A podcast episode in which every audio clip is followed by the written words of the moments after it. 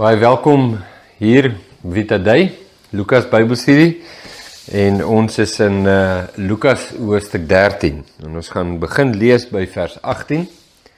Gelykenis van die mosterdsaad en die suurdeeg. Nou val my oog sommer op die teks en ek sien die volgende gedeelte gaan oor die nou poort.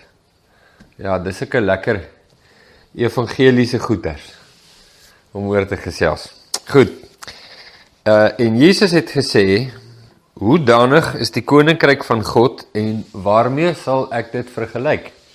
Nou daar's 'n hele paar keer waar ons in die Nuwe Testament lees waar Jesus hierdie woorde sê. So hy sal sê, "Hoe sal ek die koninkryk van God beskryf? Hoe sal ek dit Nou ek wil net 'n kosbare gedagte met jou deel hier en dit is oor die ander syd van die koninkryk. Um ek en jy is gebore uit die aarde en ons kom uit die stelsels van die aarde. So die kultuur van die aarde is baie baie diep ingeprent op ons lewens en op ons wesens. Ver meer as wat ons besef dit is so. So uh, ons sin vir logika byvoorbeeld is is baie diep ingeets uit die kultuur waaruit ons kom. Nou nou daar's soveel vlakke van kultuur byvoorbeeld jy kom dalk uit die soos ek nou uit die Afrikaner kultuur. So dis hoe jy groot geword het as 'n bepaalde manier hoe ons as 'n groep onsself identifiseer. Daar is 'n daar is 'n manier hoe ons optree, daar's 'n manier hoe ons uh, interaktief is met ander mense, as 'n manier hoe ons praat, dis deel van ons kultuur. Ons sê oom en ons sê tannie en sê dankie en asseblief en so voort en so voort en das das dis baie uh, ingeets baie diep deel van ons kultuur en hoe jy optree en hoe jy jouself presenteer uh, kom uit byvoorbeeld nou vir my uit die Afrikaner kultuur. Jy vat nie die laaste koekie in die bak nie en so aan. Maar Uh daar's daar's ander vlakke van kultuur ook, byvoorbeeld die kultuur van my familie waaruit ek vandaan kom. Nou my familie word ook grootliks gevorm deur die die kultuur waaruit ons kom, die Afrikaner kultuur as 'n voorbeeld. Jou kultuur is dalk iets anders te nou, maar dis nou maar ek praat nou maar uit my situasie. Maar ons uh, familiekultuur het ook sy eie identiteit. En ons gesinskultuur en en uh, en hoe ons hoe ons dink oor dinge en hoe ons optree en wat ons geleer word daar voor die kaggel of in die sitkamer of om die etenstafel en so aan. Ehm um, uh, weet daar's 'n ander vlak dan, maar maar daar's nog 'n vlak van kultuur en dit is die wat die Bybel beskryf die algemene kultuur van die wêreld. Nou, maak nie saak hoeveel hoeveel ander kulture daar is Afrikaner, Engels, Khoza, Zulu, Khoisan, Amerikaans, Oekraïnies, Russies, maak nou nie saak nie. Uh en hoeveel familiale kulture daar is nie. Daar is ook die oorkoepelende kultuur van die wêreld. En hierdie kultuur beskryf die Bybel. Dis die een waarin God die meeste belangstel. So die meeste uitsprake wat jy kry in die Bybel het te doen vanuit hierdie hoek. En dis die kultuur wat teen God rebelleer.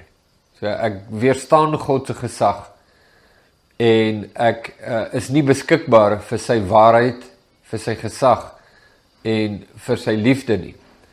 Um nie met hom as God nie. As ek God kan wees, ja, dan dan is ek heeltemal inskikkelik om te gesels, maar as hy God moet wees, dan is ek nie beskikbaar nie. Nou Nou, dis 'n dis 'n belangrike ding om te verstaan. Dit is die hierdie dinge is die goed wat ons vorm, wat ons wêreld uitkyk vorm. Jy kry natuurlik nou nog gemeentekulture ook en daar's nog baie. Jy kan jou eie lysie maak. Dit is nogals interessant. Nee, wat is die die kultuurvlakke in my lewe? Nou wanneer Jesus nou met die mense praat en hy sê, "Waarmee sal ek die koninkryk van God uh vergelyk. Met ander woorde, hy vra, hoe sal ek wat kan ek vat uit die hele wêreld en en 'n parallel trek met God se wêreld? Nou dit is vir my dit is vir my verskriklik interessant vir 'n klomp redes om, omdat in die eerste plek is God se kultuur en God se koninkryk heeltemal vreemd vir ons. Dis dis dis vreemd. Uh ons verstaan die koninkryke hier, ons verstaan die kulture hier, ons verstaan die waardestelsels van hier, die aarde. Ehm um, uh, maar maar God se is vir ons vreemd. En en wanneer Jesus moet probeer om die koninkryk van God te verduidelik aan die mense, moet hy uh hy moet 'n vreemde konsep vir hulle verduidelik. sien hulle verstaan koninkryk, maar nie koninkryk van God nie, hulle verstaan koninkryk volgens die aarde. Hulle verstaan uh kultuur en al die dinge, maar nie volgens God nie, volgens die aarde. So Jesus moet 'n parallel trek en sê, wat kan ons langs wat kan ons langs die koninkryk iets van iets bekend van julle en dan sê man, dis soos uh en ons gaan nou lees wat sê hy.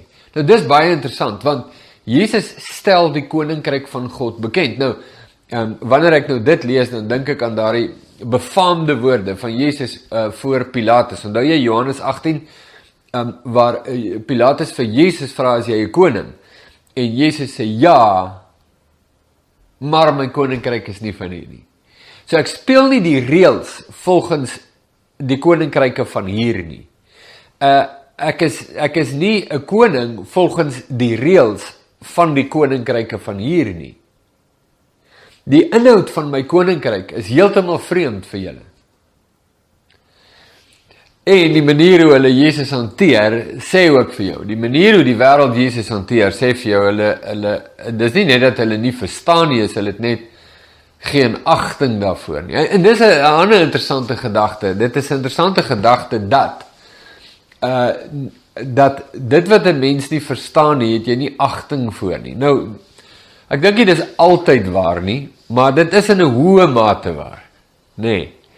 Uh dat daar is uh, jy jy laat ek nou ek hoef nou nie verder tyd te mors op dit nie. Ek hoef net te sê as jy um, met 'n kultuur, praat van 'n aardse kultuur, kontak maak wat jy nie verstaan nie, dan jy nie agting vir hulle gebruike nie. Maar die oomblik wat jy leer hoe hulle dit doen en jy begin 'n waardering kry vir hoe hulle dink en wat hulle doen en hoekom hulle dit doen, dan begin daar outomaties ook 'n agting by kom. Nee, mense uh, verstaan nie God se koninkryk en kultuur nie en hulle het nie 'n agting daarvoor nie. Maar ons verstaan ook uit die Bybel dat dit nie net is omdat hulle nie verstaan nie. Dis is 'n groot ding. Maar ook omdat hulle dit weerstaan. Dis dit is iets om uit te lig. En dis Dis 'n deurlopende saak en is heeltyd in ons harte en is die moeite werd om te deursoek. Is dit waar ek is? Ehm um, kan ek dit raak sien in my lewe? Kan ek raak sien in my lewe dat daar areas en dele en goeters en kragte of so is in my lewe wat die koninkryk, die gesag van God weerstaan? Uh, jy sien as jy dit nie kan raak sien nie, dan dan is jy in 'n baie groter moeilikheid uh, as 'n persoon wat dit raak sien uh, want want jy sien dit nie raak nie so jy gaan net die Engelse praat van you just go gaily you, you just jy gaan net gaily aan. As jy hoe ek hom leer ken en daai sê dit. Jy gaan net aan jy gaan net aan en dis 'n baie gevaarlike plek. Goed. So Jesus sê hoe gaan ek dit nou vergelyk die koninkryk van God? En dan haal hy 'n voorbeeld uit die landbousektor om vir die mense te probeer vertel en openbaar wat die koninkryk van God is. Dis soos 'n mosterdsaad vers 19 wat 'n man geneem het en in sy tuin gesaai het en dit het gegroei en 'n groot boom geword en die voëls van die hemel het nes gemaak in sy takke. En weer het hy gesê: "Waarmee sal ek die koninkryk van God vergelyk? Dit is so suurdeeg wat 'n vrou neem en in 3 mate meel inwerk totdat dit heeltemal ingesuur is." Goed. So wat is die boodskap hier? Kom ons vat die mosterdsaadjie. 'n Man neem in sy tuin gesaai en dit het gegroei en 'n groot boom geword. So die die koninkryk van God. Ons kan sê dit dit beteken waarskynlik twee goed. 1. Die die koninkryk van God begin in 'n mens se lewe. Die lig van God, die waarheid van God begin val in 'n mens se lewe. En dit begin algaande begin dit uitbrei so suurdeeg wat deursuur deur die deeg. So in 'n mens se lewe jy hoor die waarheid uh, van Jesus Christus en en die lig van God val op jou. Dink aan ehm um, Saulus op pad van Damaskus na Damaskus. Val die lig van God op hom. Nee, nou dit was nou letterlik, maar ek dink nou vir die meeste mense is dit 'n is dit 'n innerlike saak. Die lig van God val op jou en en daar waar hy val, die bietjie waarop hy val daar en die mens reageer op dit. Want jy kan dit weerstaan. Jy kan dit weerstaan. Baie mense doen. Maar jy kan ook reageer. Dis twee reaksies. En daar waar die mense reageer, daar vind verlossing plaas. En daar vind uh, genesing plaas en restaurasie en en uh kontak uh, met God. Herstel van verhouding. En en die in die koninkryk van God skyn daar die gesag van God. Maar gaandeweg, soos wat ek loop met Jesus, brei dit uit. En dit begin dele van my lewe inkorporeer wat ek voorheen nie eers van bewus was nie. En dit begin uitbrei soos 'n mosterdsaadjie wat groei en hy is 'n klein brose plantjie, maar hy word groter en hy's later so groot soos 'n struik en hy's later so groot soos 'n 'n gemiddelde boontjie en later soos Jesus nou hier verduidelik 'n groot boom in die voëls van die hemel het nes gemaak in sy takke en daar's en daar's oor jare jy kan kyk mense se lewens oor jare uh, um, wat wat toegee aan die gesag van God wat toegee aan die waarheid van God. En jy kan sien hoe die gesag van God die koninkryk van God uitbrei in hulle lewens se suurdeeg en dit bring oor jare vir hulle vreugdevolle vrugte van geregtigheid om 'n skrif hier aan te hang. En jy kan sien mense wat wat die Here ontmoet het toe hulle jonk was en en met Jesus se pad gestap het van toegee en ingee en buig voor Jesus en en eh, vind in hulle in hulle bejaarde jare en hulle herfsjare in die laaste hoofstuk van hulle lewe is hulle nog hulle word nog steeds broos en oud en is besig om te sterwe maar daar is iets in hulle karakter. Daar's iets in hulle menswees wat wat wat 'n lafenis is vir mense om hulle.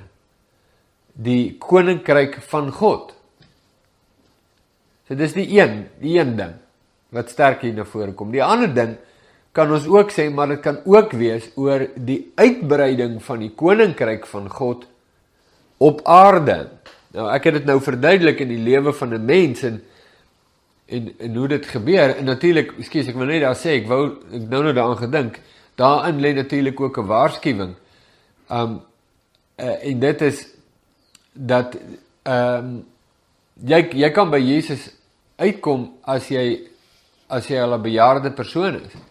En die lig van God skyn op jou maar daar's 'n verskil tussen die lewe van iemand wat in die laaste by Jesus uitgekom het en hy het by Jesus waarlik by Jesus uitgekom en iemand wat dit gedoen het al in die dae van sy jonkheid.